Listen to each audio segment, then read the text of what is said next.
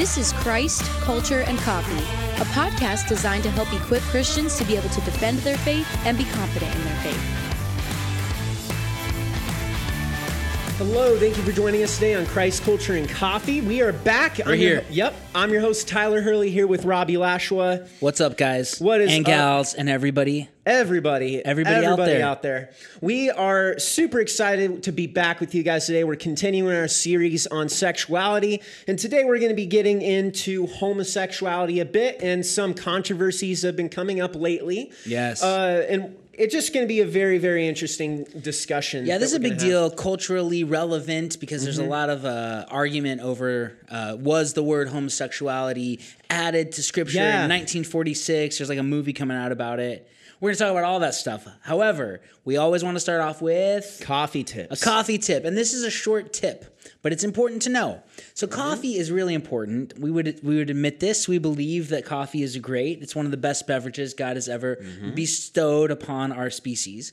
Um, or we've discovered, you know, and we've discovered. um, so coffee is the second most traded product in the entire world. That's kind of a big deal, right? That's right? a big that's deal, That's pretty awesome.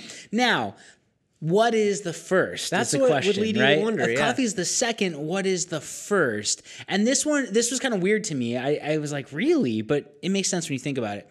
The first most traded product in the world is petroleum. What? Yeah. yeah, I mean, you wouldn't think that immediately, but when you start to think about that with gas and all these other things, you Well, go, it's "Oh, needed, Okay, yeah, yeah. it makes some sense. I guess so. But coffee is the second most traded commodity in the world. Yeah, that that's pretty crazy. awesome. So coffee is a big deal. Well, and I, you know, too, we, uh, I can understand that. A lot of people would have to trade for it to get it because it can only be grown in certain climates and Yep, stuff. So absolutely. that's probably a big piece of that. Yep, everyone wow, can't grow it, so it has to be traded It and shipped be and all that kind shipped, of stuff. Yeah. absolutely. So kind of an interesting, yeah. interesting tip. Coffee is the second most traded product in the entire world. That's really cool. It is kind of cool. Yep, Yeah. fun stuff. You can you can test your friend's knowledge with that one and with Yeah, right? petroleum being number one. Well, look at that. That's very cool. yeah.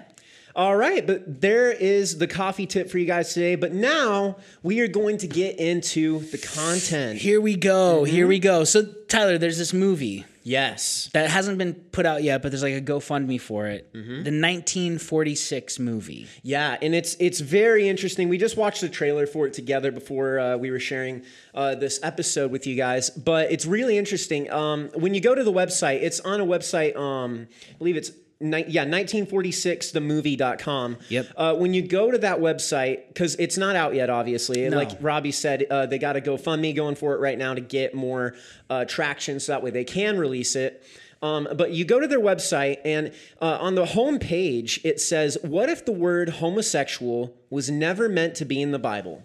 1946 is a revolutionary new film that chronicles how the misuse of a single word changed the course of modern history. Yeah, so they're claiming that the word homosexual was never meant to be in scripture, and in 1946 it made its way in. Yes, isn't that crazy? And so uh, th- that's the claim that they're making is that Yep. it was not something that is in the Bible until 1946 it was added. Yeah, so that's we just claiming. for the past what would it be? Uh, f- 60, 70 years, 80 almost 80 years. Yeah. It's just we've we haven't known this. And oh man, yeah. like we've mistakenly go. translated this word, which has hurt a lot of people. Right. So that's the claim, right? Yep. Uh, and so uh, that's what what is you think here. It's um. Let me see here. So like more than forty five thousand church. This is actually also on This the is website. a I quote wanna- from the website, Yeah, I want to yeah. specify that. Uh, they also say more than 45,000 churches today still preach that homosexuality is a sin, citing biblical references that condemn homosexuals. What would change if the churches discovered the truth? The word homosexual was added to the Bible in 1946 by mistake. And it says that in their trailer, too. Yep, that's that's the emphasis of it. And so Yeah, that's what so they're going after. Mm-hmm. You scroll down on their website, and then you get to kind of like their evidence part. I think it, I think it's even titled, if I remember correctly, it's titled like evidence, and then you can read up. And this is this is their argument. Um, this is a quote. As part of their extensive research, they uncovered 90 boxes of notes from the archives of Yale University. Filled in these boxes for over five decades was a letter sent to the RSV Translation Committee written by a young seminarian named David S. In the letter, David points out the dangerous implications that could come with the mistranslation and misuse of the word homosexual. Dr. Luther Weigle, the head of the translation committee, wrote a letter back to David S. to acknowledge their mistake and commit to correcting their grave error. Unfortunately, the revised version of the RSV, which replaced homosexual with the words sexual perverts, wasn't published until 1971, 25 years after the mistranslation occurred. By then, other translations of the Bible had applied the RSV's uses of homosexual in biblical texts. So um, they're claiming that other English translations just go to the RSV instead of looking Mm-hmm. at the Greek, I guess. I don't know. It's kind of That's- it's interesting. It's like that's not what they do. They look at the Greek Yeah. and the Hebrew and they translate from the original languages. But they're Exactly, claiming yeah. that it was an accident and this seminary student caught it, wrote a letter. The committee said, "Oh man, we did screw up, but you know, it was already being published and so it, they didn't revise it to sexual pervert until 1971 but by then you know it was it was already gone Mm-hmm. Yeah, Uh, they yeah. continue on the website and there's another here's another quote it says today the misuse of the word homosexual appears mo- in most translations of the bible namely 1 corinthians 6 9 and 1 timothy 1 10 sadly this has become the foundation for much of the anti-gay culture that exists today especially in religious spaces Yeah, and that's their argument. That's what they say. Yes. So Yeah. So this is this is a big thing. A, a couple things like you should go to the website. You should watch the trailer. You should see the arguments that they are proposing. Um, and today we want to take a deep dive onto this. Okay. So in 1 Corinthians six and in 1 Timothy one. Is the word homosexual that is in a lot of English translations, is that a wrong way to translate the Greek term that's there? Yeah, and that, that's what we need to look at because obviously the text predates 1946. So there's it's Yes. been around Yes, for a does. long time. Yes, it yes, does. it has. So we need to look back and say, like, see, like, does it line up with the arguments that they're making? So uh, we're going to take a look at the text right now, and we're going to do that. That's going to be the goal of the, the show today. Um, so I'm going to start by reading really fast. Uh, 1 Timothy 1 8 through 11. It says, Now we know that the law is good if one uses it lawfully. Understanding this, that the law is not laid down for the just, but for the lawless and disobedient for the ungodly and sinners, for the unholy and profane, for those who strike their fathers and mothers, for murderers, the sexually immoral, men who practice homosexuality, enslavers, liars, uh, perjurers, and whatever else is contrary to sound doctrine, in accordance with the gospel of the glory of the blessed God, with which I have been entrusted. Okay, so you see where it says men who practice homosexuality. Uh huh.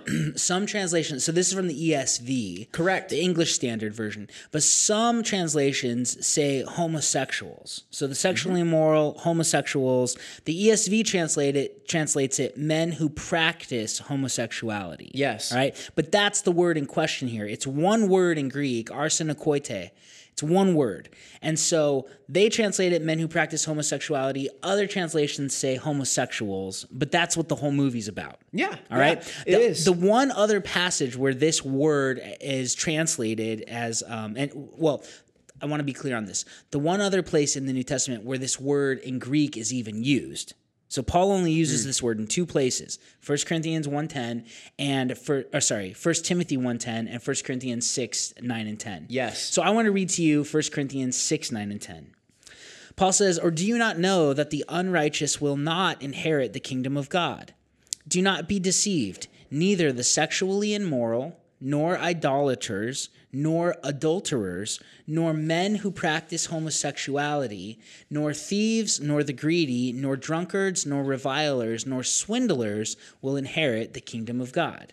So again, you see the ESV translates it men who practice homosexuality, right? Mm-hmm. Now, there is a footnote in the ESV because this is important. In First Timothy, where it says men who practice homosexuality, Yeah. it's only one word, arsenokoitai. But in 1 Corinthians 6, where it says the same phrase, men who practice homosexuality, it's actually two Greek words. It's arsenokoitai and malakoi.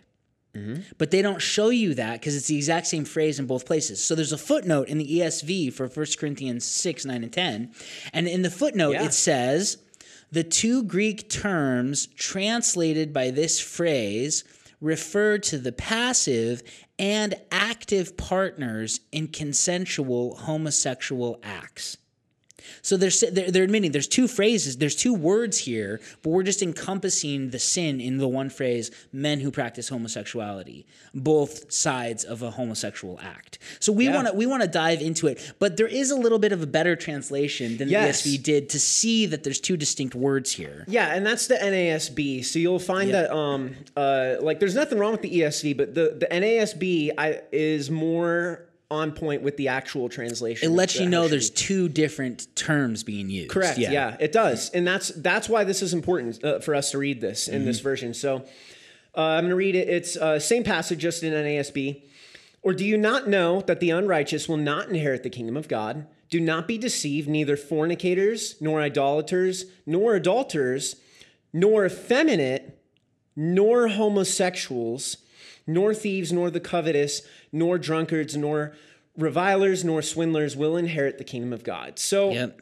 we can see there's context being placed a little bit more here in this version. You can see a little bit that it's it's divided up into two terms. Yeah, so there's different types. Mm-hmm. there's effeminate, which is the malakoi, and homosexuals, which is arsenokoitai. Yeah, exactly. Yep. Yeah, we can see that here. And so, uh, what's interesting is that we can see that the, it's two different things. Yes. Just as you said, it phrase, and I think the two different versions clear, like clearly display that. But what's also interesting about this, which you might not realize at face value, Paul is actually quoting Deuteronomy 17:7 in 1 Corinthians 5:13. Yep. So just previous to this passage of 1 Corinthians 6, he's quoting Deuteronomy Exactly. 17. He's Okay. quoting it previously. So why is that Mhm. important? And yeah, exactly. The reason it's important is because uh, in the vice list that he's giving in six and nine through ten, if you notice when on that list when I just read, drunkenness is the only sin that's not found uh, to be sin in God's sight from Leviticus. Which is interesting. Yeah. So, uh, so you got to think the next question we need to look at is: Does this term that Paul uses uh, describe like with? Sorry, sorry, sorry. Yeah, the the whole idea that we need to focus on here is looking at okay. Obviously, drunkenness is the only sin that's not found in Leviticus. Well, it's found in. Leviticus, but what? So the, the point here is is that Leviticus 18 through 20. Yes, yes, So these are three 18, 19, 20, three chapters of Leviticus. yes. that cha- deal mhm. with morality in the Old Testament. And in Leviticus 18, 19, and 20, a whole bunch of sins are condemned. Mm-hmm. You think about Leviticus 18, it's where it talks about bestiality, child sacrifice, homosexuality, adultery, all this stuff that Israel's not supposed to engage in because it's abominations to God. Yes, yes. So Mm-hmm. in Leviticus 18 through 20, the same list of sins that Paul talks about in 1 Corinthians 6, 9 through 10 is listed in Mm-hmm. those three chapters, except drunkenness isn't listed in Leviticus in those three Thank chapters. you. Yes, exactly. Yeah, and so that's it. Paul's mind is focused on the Old Testament law. Yeah, He quotes yeah. from Deuteronomy. Now he's quoting through in order the list of sins from Leviticus 18 through 20. So the context is he's thinking about the Old Testament law. Yeah, exactly. Yeah. And so that thank, thank you. That's exactly the point. And so we can't get distracted with, with their whole argument in this documentary that they're making, Mm-hmm. uh, the, because the argument that they're making is that the word homosexual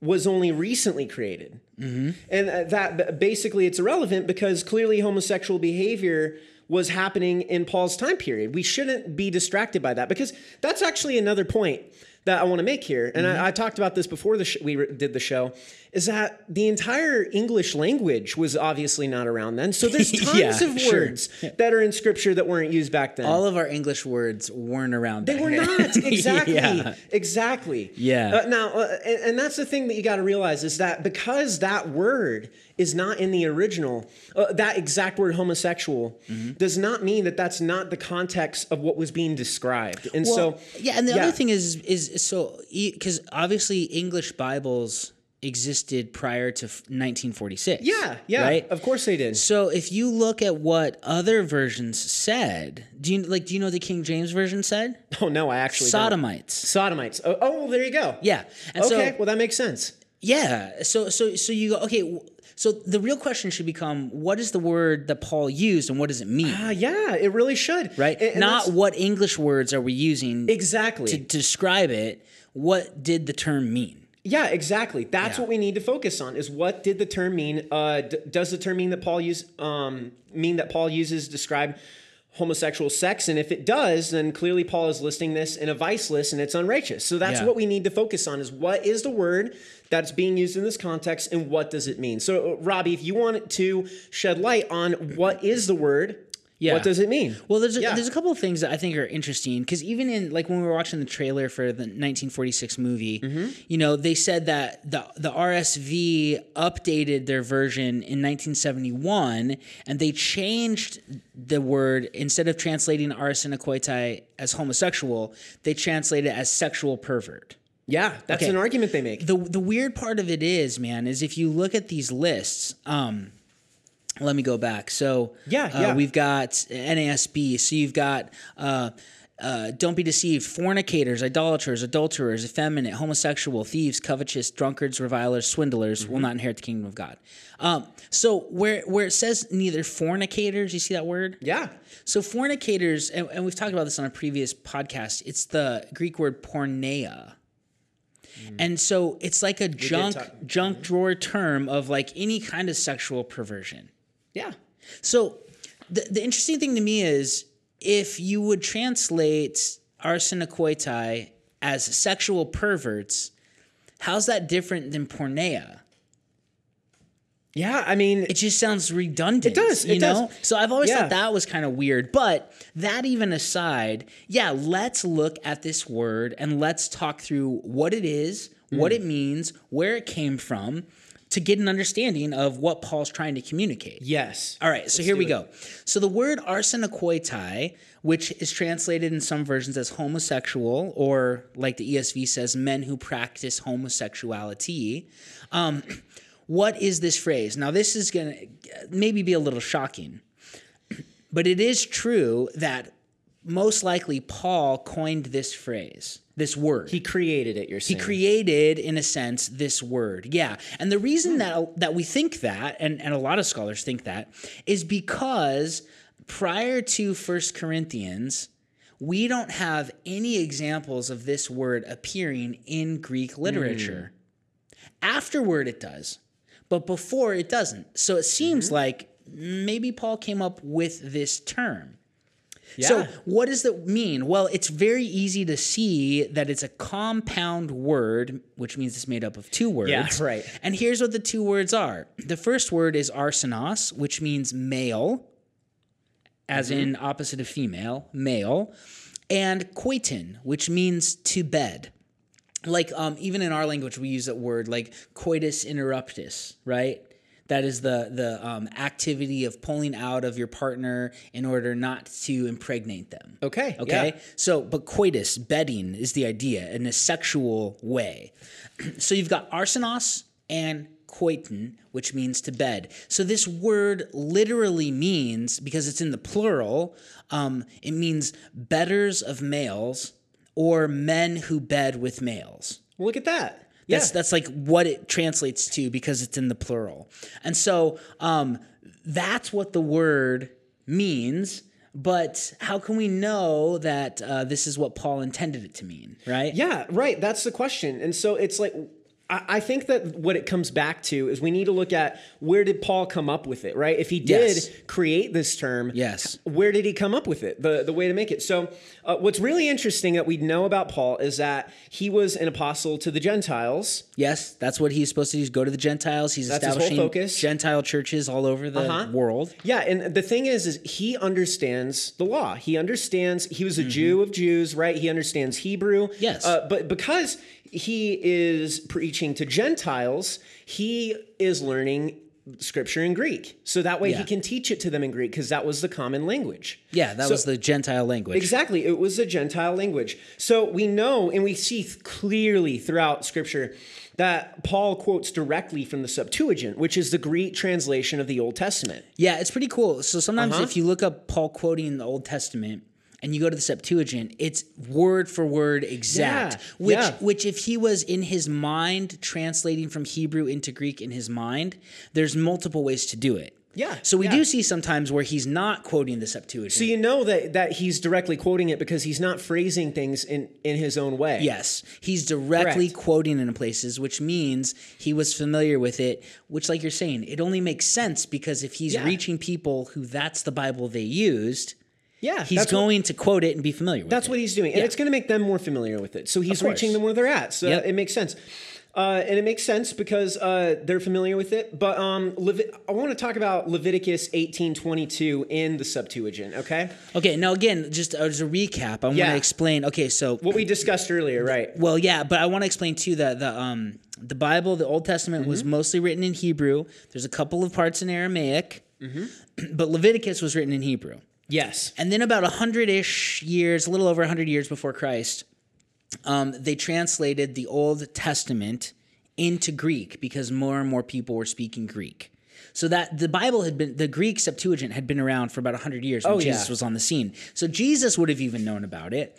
Paul Mm-hmm. knows about it. Paul's quoting from it. So let yeah, now we're going to look at the prohibitions against homosexuality in the in Leviticus and the law, which again, this comes from Leviticus 18 and Leviticus 20, Yeah. which is what Paul was just listing the vice list of in First Yeah, Corinthians. exactly. And so it makes sense. Yeah, so let's go look at how the Septuagint translates that and the words they use. Yeah, so I'm All gonna read it uh, in English in the ESV first, and then uh, Robbie will read it uh, and break it down a little bit more. Uh, so again, Leviticus 18:22 says, "You shall not lie with a male as with a woman; it is an abomination." Okay. Okay, very So simple. There's a prohibition against homosexuality from Leviticus 18. Mm-hmm. In the Septuagint, which again is the Greek translation of the Old Testament, Yes. they translate it kai metoi arsenos. Oh, arsenos as in arsenokoitai? We Yes. mentioned that earlier. Yeah. That means male. You remember when you read it, it says, You shall not lie with a male. Mm-hmm. Arsenos is the word male. Yeah. That's there. So it says kai meta arsenos oi. Uh, man, my Greek is not as sharp as it used to That be. is all right. Koi methase koitin. Wait a second. Koitin as in like koitai, coitus? Yes. Mm-hmm. In the Septuagint, in Leviticus 18 22, the word arsenos and the word koitin are both used, which is the compound word that Paul makes up or puts these two words together in 1 Corinthians to refer to this prohibition in Leviticus 18. Yes. So look at that. Isn't So it it's not as if he's making up a new concept. He's familiar with the Septuagint's wording, which his audience also would be, Mm-hmm. and he's putting it in there because they'll know what he's referring to. Arsenokoitai. Yeah, so you can see right there that that's clearly what's happening. He's he's Yeah. breaking it down for them by using the Septuagint language. Yep, using the Greek terms found in the Bible Yeah. they'd be familiar with. Exactly. And so Yep. that's how he put this word together. Yep, let's look at the next one though, because Leviticus Mm-hmm. 2013, there's also a prohibition against homosexuality. Yeah, yeah. And so I'm going to read that again in the ESV. It says, If a man lies with a male as with a woman, both of them have committed an abomination. They shall surely be put to death. Their blood is upon them. Okay, so in the Septuagint, in the Greek translation of the Bible, of the Old Testament, it says, kai ois on uh, koi methe, which is coitus, meta arsenos. So now these two words are literally one word apart from Yeah. each other. Yeah, literally. So you can see how Paul would um would um, oh no no no I'm sorry it's it's kai ois on um kamethe Hmm, meta arsenos koitin. So now the two words are literally right next to each other. They're not Yeah. one word apart. Arsenos koitin, which is Yeah. really close to arsenokoitai. He just smushes of the space. He just puts them together because in the Old one word, Testament they are right there. Yeah, they're right Yeah. next to one another in Leviticus 2013. Yeah, and that's that's really cool. So we can see like uh, you ask yourselves then, like, then where did this come from? Sure. Well, clearly you can see, uh, like, I mean, well, it could have been that the term before that came from rabbinic rabbinic d- discussions of homosexuality based on the Septuagint. Yeah, the- well, so like other rabbis could have been using it. They could have discussed it in that term because Yeah. yeah. that's a way they could describe it to Greeks as well. So it could have been. So that could have been an explanation, but it also could be that Paul coined this word. He created it because, Yeah. uh, I mean, it's crazy because we actually see that Paul does this in other instances too. Yep. Uh, we see, and this is just uh, something I've learned very recently that uh, there's 179 words in Paul's writings that do not appear in any other known pre-Christian literature. yeah, so it's not like this is the only word he did this with. Yeah, so that we There's wouldn't be just like like grasping at straws here. So No, like he this did is this all the something that's like okay, it's actually likely that he did this. Yep. And so uh, that's kind of the crazy thing. So uh, it, it, it may not mean that he created all these terms, like we said, but it does show that he was willing to use non-standard terminology to communicate his message, and he- that's what he's going after. He's also, again, remember, so he studied Hebrew. He's a Jew of Jews. He knows Greek, obviously. He can write Oh, in Greek and all that. But he's a Jew. Yeah, And so yeah. he's thinking of the Old Testament. He thinks of the Hebrew, Mm-hmm. and sometimes he's trying to communicate Hebraic ideas into Greek, Yeah. which means he's creating these terms that he knows work Mm-hmm. to explain concepts. So you know how like um you know the word because both of us love basketball, right? We Yeah, both love the yeah. NBA. So you know the word three-peat. Yeah, absolutely. What does that mean, Tyler? It means you get back to back wins. So meaning ch- championships Well, typically is back what to back means, to yeah. back. Back to back to back. Correct. Three-peat. Three in a row. Three-peat, though, three-peat is not an English word. No, absolutely not. Do you know? You might not know this, and I'm, I'm just asking this on the fly. Do you know where the word came from? Actually, well, I don't know where the origin is, but I can think of earlier times that I've heard it used, but The guy who coined the phrase, and I think he actually has a copyright on it, does he really? It was Pat Riley. What? Okay. when wow. he when he was coaching the Lakers and they won back to back, and he wanted to go for number three, and he came up with and and copyrights the phrase three-peat. That's crazy. Yeah. Wow. So he created a phrase that didn't really exist prior to him that now we all use and we know what it means. It's kind of a Wow, similar yeah. situation with Paul, right? That's that's what Yeah. he did with arsenokoitai, but he really just takes it from Leviticus 20:13 where they're right next to each other and he whoop, smushes Yeah. them together. well, look at that. So uh, that makes sense. But and now we can see like that's that seems like that's what Paul is doing here. It's pretty clear, yeah. Could, yeah. He could not be more clear on what he meant by using this term, and, and I think by breaking it down and seeing. Uh, the original language that he was describing and like like just recapping again he's doing this because he's trying to meet the people where they're at so Mm-hmm. it's a solid argument for the original intended meaning being homosexual homosexuality which is what we Mm-hmm. would call it today but obviously yeah like homosexuality was not a word back that was used back then that was translated well, to what we use today. they didn't use any English words back then. no there weren't Um, and so yeah, so you get into he seems to be listing in, like you said, the vice Yeah. list that this activity is an unrighteous activity. We don't Mm-hmm. need to use the English word homosexual. We should look at the Greek word, but it means betters of men, men who bed with yeah. other men. So that activity, just like adultery and just like fornication and just like drunkenness, are bad things. They're bad behaviors. Now, this is the hard part, and we, we were talking about this earlier, is that in our culture today, and we really sh- we should take some time to understand this, is when somebody says, I am gay, mm-hmm. I am a homosexual, what they are referring to is their identity. yes The Bible, th- I, I- I think this is really interesting. The Bible nowhere gives the impression that your sexual desires are your identity. yeah When the Bible prohibits homosexuality, what it is prohibiting is a behavior. Homosexual sex. Um, uh, adultery is what? Prohibiting a behavior. Uh, Yeah. Having sex with somebody who's not your spouse. Bestiality is what? Prohibiting behavior. Sex Yeah. with an animal. It's not talking about identity or how you um, want the world to perceive you. It's talking about these are sinful behaviors. And it goes back to what we Yeah, talked about a few yeah. weeks ago how our identity as human beings is that we are made in the image of God.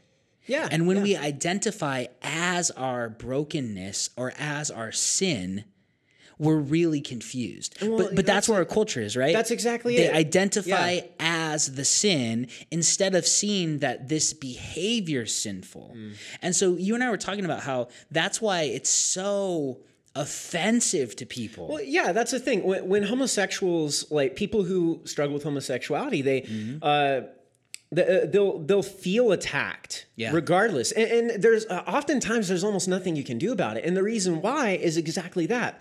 It's because they wrap their identity in homosexual uh, behavior. So those when you tell them the Bible is against homosexuality, you're telling them the behavior. They're Yes. receiving it as I am homosexuality. Yes. If that makes sense. Yes. They, they think of themselves as homosexuality, that they are the embodiment of what homosexuality is. Yes. So to them, they're they're thinking you're literally saying the Bible is against you. That's the way they perceive it. And look, th- and that's not what it's saying. no, that's it's not, what the text says. The Bible doesn't give you that option. It's But- talking about a behavior. exactly. because our identity never is in our brokenness. Our identity is in being image bearers. That's the biblical worldview. Yeah, and- Mm-hmm. but the the issue too comes down to Tyler. None of us are what we feel. Yeah, exactly. Think about this: we are before we feel. Mm-hmm. You have to be. yeah. In order Yeah. to feel or in order to have a desire, you already have to be. It's so true, our yeah. desires can't be our identity.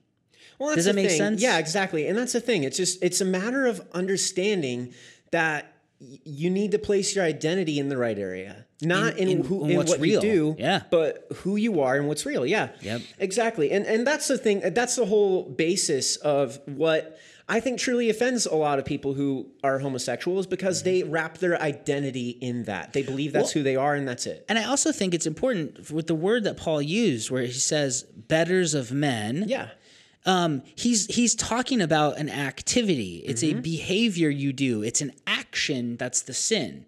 He doesn't Yeah, talk about absolutely. a same sex attraction. Of course. Yeah. And so Yeah. that's where that's where our culture has really made a mess of these things because the Bible's against these behaviors because they're not proper and they're not how we're supposed to function. Mm-hmm. But we all have desires that aren't good as well. Yeah. And the whole idea is when I have a desire or I feel a certain way that I know is wrong or God says is wrong, I don't have to indulge that desire. So believing that I am locked in to have to be whatever feelings might magically develop in me, that's such a that's such a devastating way for any human being to live mm-hmm. because we're always going to have unhealthy desires rise up Yes. because we we are infected with sin. So we can't think that way. However, when people say I'm gay, what they mean is it's not just I like to have homosexual sex. Mm-hmm. They're talking about this is who I am as a human. This is completely my identity. Well, and you and, the Bible doesn't lend itself to well, you can see that that's just evident. Like, like uh, it transforms. At least in today's culture, every aspect of their life. Like you, does. You see it. They they act differently. Um, by the way, that their personality and they carry themselves. Whether Yeah. it's men sometimes act more feminine. Yep. That's that's something that's common, or just simple ways that they live their life out. Right, and uh, like Yeah. in very very small details because they they they mold themselves into that and so Yep. th- that's where it becomes uh, something that, that that and that's exactly what i was getting to i think i truly believe that that's why homosexual uh, homosexuals get more offended when christians speak out against homosexuality because they they take it as an attack on their identity. When when really what we're saying is this behavior's bad. exactly. Yeah, exactly. And that's that's an important thing, the distinction, because sometimes you can be talking to somebody and you're missing them because you're not using the terms with the same definitions. Mm-hmm. Yeah, and people miss people don't understand that a lot, and that's that's how it, a lot of arguments can go wrong. So you, you Yep. always want to understand what the person is believing, who you're talking to. Yeah. So I'm not talking about a desire people have. I'm not talking about how you felt since you were a kid. Mm-hmm. yeah, yeah,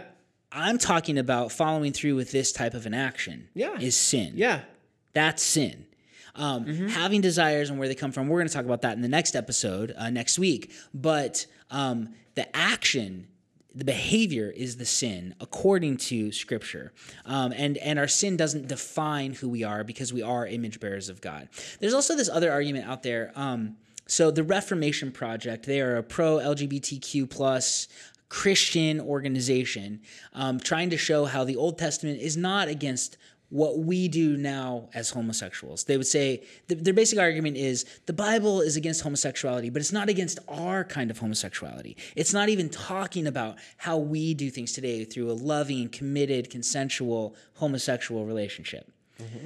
So that's the new argument. Yeah, that's out that's there. Um, but I, I did want to point out with 1 Corinthians 6 9 and 1 Timothy 1 10 that in the word arsenokoitai, uh, or in the context of either of these passages, there is no place where Paul is hinting at all that it's talking about you know gluttonous type homosexuality or abusive homosexuality. Or uh, sometimes they'll say it's it's homosexuality done with boys and that's wrong. Um, there's no place where he even hints at that. He just says bedders of men. Mm-hmm. Yeah, yeah. bedders of males. And so you, so so when people try to argue that oh he, he wasn't talking about what we're doing he couldn't have been clearer on what he was talking about Yes. the other thing is is that sometimes they'll say well no that was about you know there's temple prostitution and there's pederasty where there's you know men had boys that would do sexual favors for them So they're and- trying to claim it's pedophilia, yeah, essentially. and and that was happening in the first century Sure, Corinth. sure. That was happening in the first century.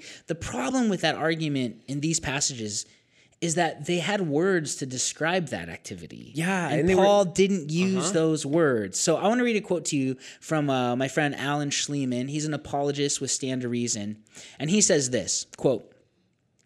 The words pederaste, which means lover of boys, paidomanes, which means man mad for boys, or paidophthoros, which means corrupter of boys, would have served Paul's purpose perfectly if that were his intention.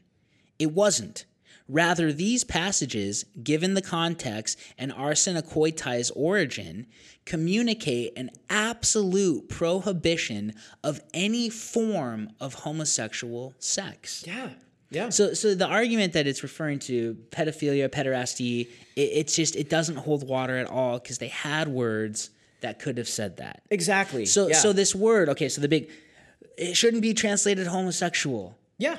Well, and I would agree that if if they mean in the sense of I have these feelings that I didn't Mm-hmm. create that are same sex attraction, that isn't what he's talking about. Right. But he's talking about somebody who indulges in or practices homosexual sex, male homosexual Yes. sex. Yes. That's what he is talking about. That's what he's describing exactly. Yeah. Uh, but but let's do an experiment here though with this. Okay. Uh, this is something that I think is is really a really good point. Let's give them the sake of the argument that uh, the documentary uh, 1946 that their argument's correct. Okay. That let's Mm-hmm. Say let's say that's correct. Okay. Let's say that Paul. wa- uh, I mean that the translation was incorrect with the the use of homosexuality in that Mm-hmm. and that uh, 1 Corinthians and 1 Timothy did not use the word that we just described, okay? Okay. Let's just give them that. But it, homosexuality would still not be biblically permissible because Paul does not use this word when he's describing homosexuality in Romans 1. In Romans 1, he uses it differently. So so even if there, uh, it's it's a different way to describe it that he uses in Romans 1. So Yeah. even if they were correct on these passages, it's completely different there. Uh, uh, um, which it's not. They're not correct though, because we just broke it down. Yeah, they're not showed correct. But even if what you're saying is even if they were, It does not change the biblical stance on homosexual. the sex. Bible still teaches that homosexuality is wrong. Yeah, it does. Yeah. And so- and- yeah, because that's not- Romans one, Paul talks about you know they're they're females exchange the natural function of the man. Exactly, yeah. Likewise, the men exchange the natural function of the woman and, And, burn to the and the that's clear as day another. because Yeah. because he's not trying. He's not even putting together new terms there. Like we describing. is not used No, in it's that not. chapter He's saying anywhere. he literally translates like like men to men, women to women. That's what he does in that passage. and it's interesting So, too because he's yeah. not describing desires. He's not Uh-huh. talking about commitments. He's not talking about No, love. It's actions. It's just the behaviors, the Correct, actions. Yeah, correct. Exactly. And, so you got to think like uh, if this is the best they got, it's st- there's still there's nothing there. uh, And for the Even if they're right, yeah. it doesn't help their case. Exactly. Yeah. Exactly. Uh, but th- the thing is, is we can show that pretty easily that that that's not the case. No, they're Yeah. they're wrong in their assessment. Yeah, Exactly. Um, the other thing I, I find interesting about this whole argument is in 1 Corinthians six nine and ten, where it says effeminate Mm-hmm. and homosexuals. So we've dealt with the word arsenokoitai for homosexual. But what is the word effeminate? Yeah, effeminate. We, Okay. we said that earlier. Yeah, so so this is interesting. Uh, in the Greek, this is the word malakoi in 1 Corinthians 6.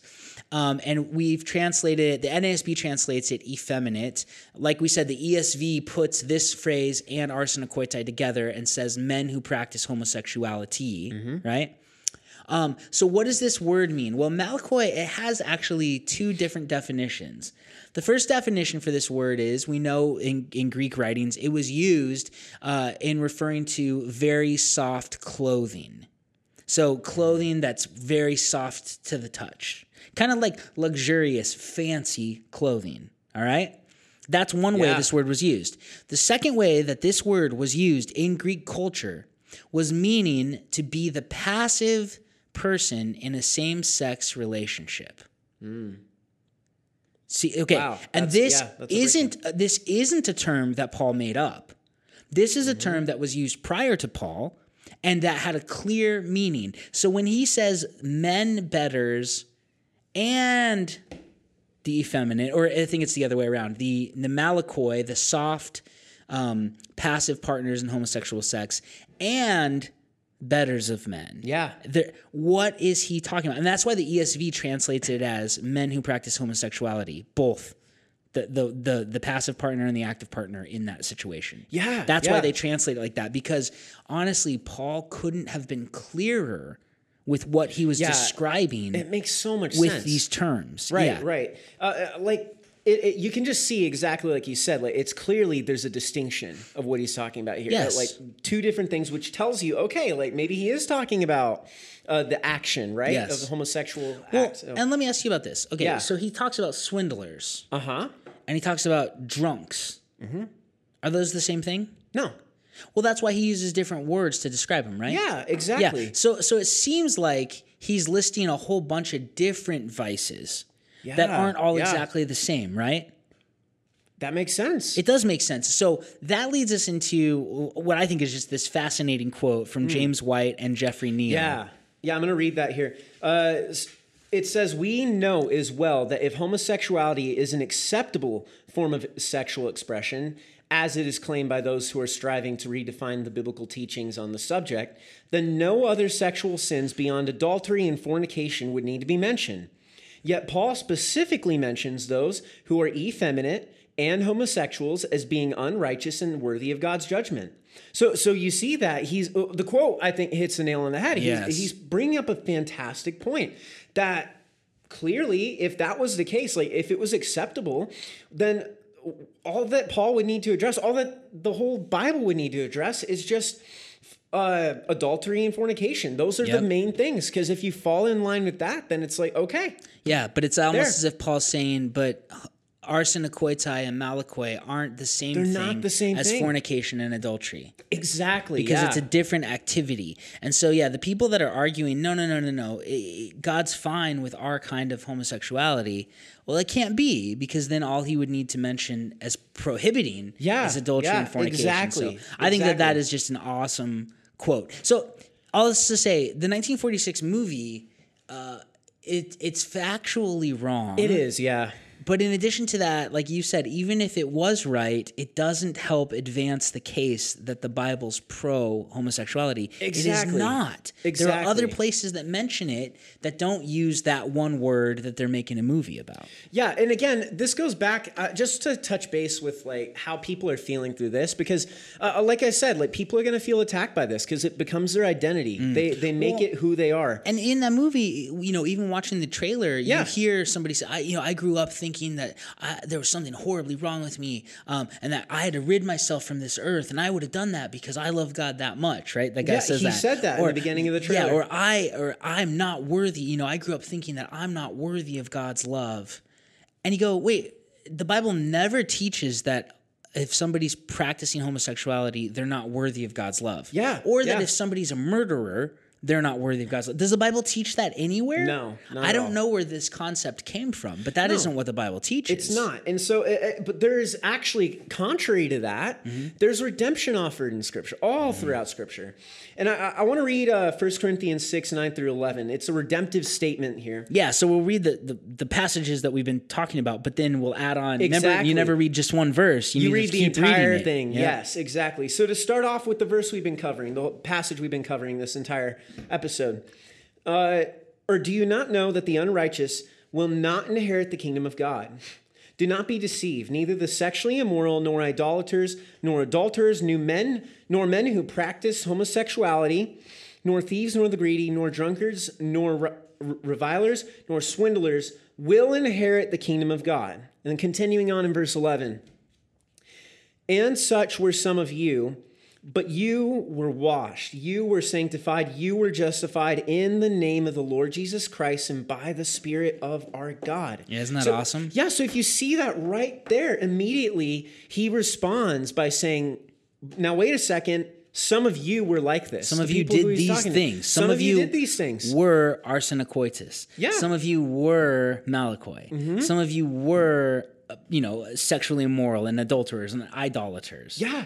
He But- says that. but, but you, you were were, sanctified.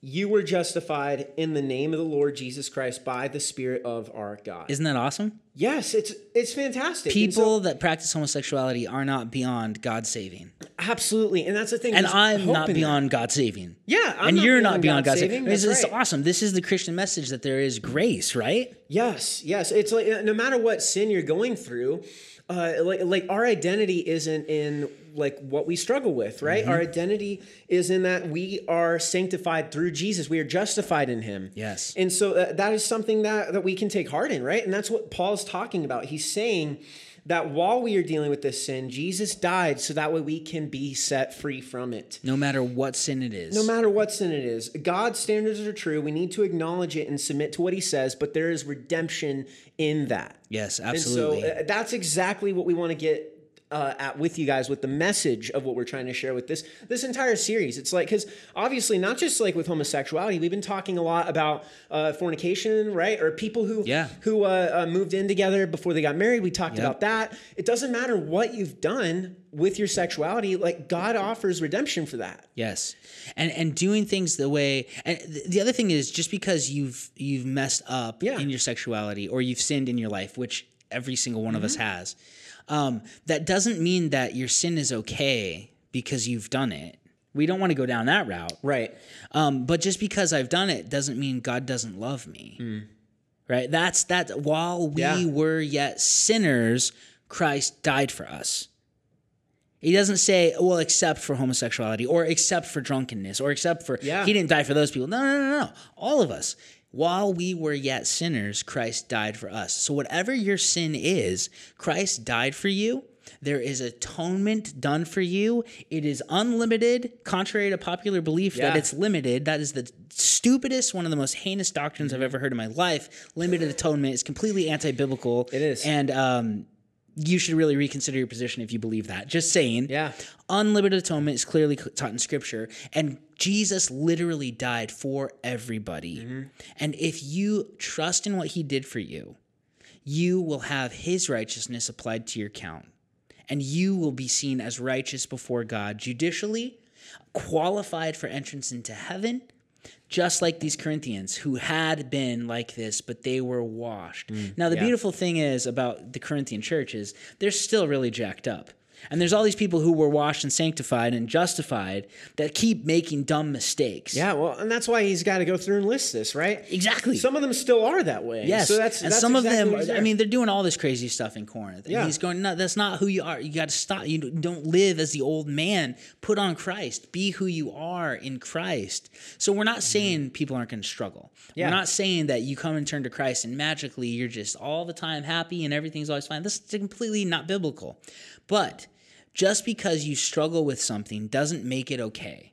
yeah. But just because right. you struggle with something doesn't mean God doesn't love you. Mm-hmm. And that's that's the thing that I've I've I've really been sad about. So many homosexual people hear a message that God doesn't love you if you do this sin.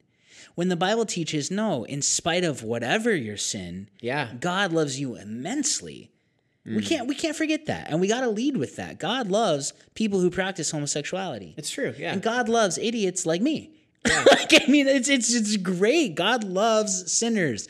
God loves sinners, mm, no matter what it is. And so, if you're out there and you struggle with same-sex attraction, if you have uh, sinned sexually, you know, committed adultery, fornication, homosexuality, mm-hmm. whatever it is, Jesus cares about you and loves you. But those activities still aren't okay. Yeah. And we got to stand for truth, but also be loving and gracious and kind like Jesus was. Yeah. So that's where it's great. at. So the 1946 movie, uh, I, I can't. I want to see it because I want to see if there's more to their arguments. Because from what I can get from the previews and reading their stuff, it's it's a pretty flimsy argument. Yeah, yeah. Um, so- there's there's a lot of issues with that, and so, uh, but that's the thing. We just we have to um, address issues that are being brought up in the culture and in Yep. the world, and that's why right we're Christ Culture and Coffee. We talk about things that are happening in the culture, and this is happening in the culture, especially uh, right now. It's a hot hot button issue. Yep. Um, um, literally, like the entire month has been dictated as Pride Month in our Yeah. culture, and every brand out there has a rainbow plastered on it, and so you have to address these things. And so that's what we're wanting to do. We want to address the culture. We want to uh, be engaged with our audience and what you're going through on a day to day basis. Uh, so please, if you have any questions or anything you'd like to follow up with us, please reach out to us. We'd love to help you out. Absolutely. Hey, thanks so much for watching, for listening today. Uh, we are Christ Culture and Coffee, and we'll be back next week to talk more about uh, common slogans uh, from the LGBT community in our culture and how to spot fallacies within their arguments. We'll catch you guys then. If you enjoyed the show and felt that this podcast was beneficial to you, please be sure to subscribe and leave us a five star rating on Apple Podcasts. Also, if you become a level 4 supporter on our Patreon page, you can get yourself one of our stoneware, Christ Culture and Coffee mugs, as well as a t shirt and a sticker. We are available on all podcasting platforms as well as YouTube, and we are also available on all social media platforms. Thanks so much for listening to Christ Culture and Coffee.